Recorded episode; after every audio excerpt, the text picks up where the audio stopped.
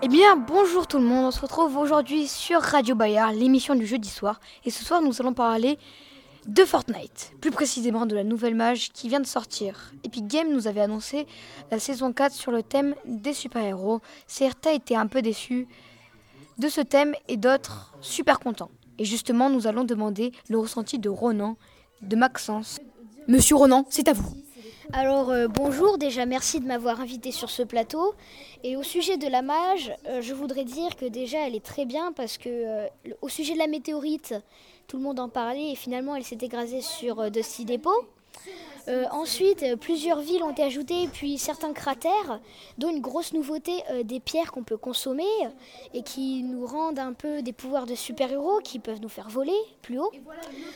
Donc aussi ben, quelques patchs sur des bugs, par exemple la pioche, on swipait avec une autre arme et on reswipait sur la pioche pour que ça aille plus vite, ça a été corrigé, et plein d'autres bugs comme ça. Euh, je pense que c'est à peu près tout de la mage, hein, de ce que j'ai testé, et puis je vais laisser la parole à euh, ben, Maxence. Les studios sont à vous, Maxence.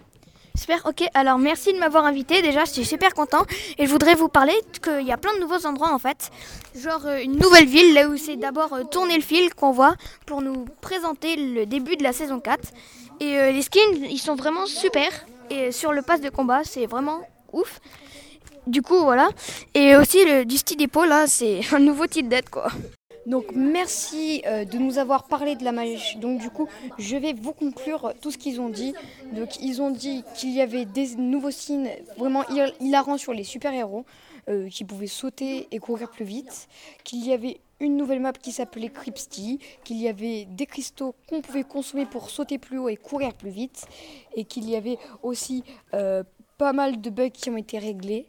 Euh, et, aussi qu'il y a eu donc euh, le nouveau Dusty qui a été ravagé par une météorite.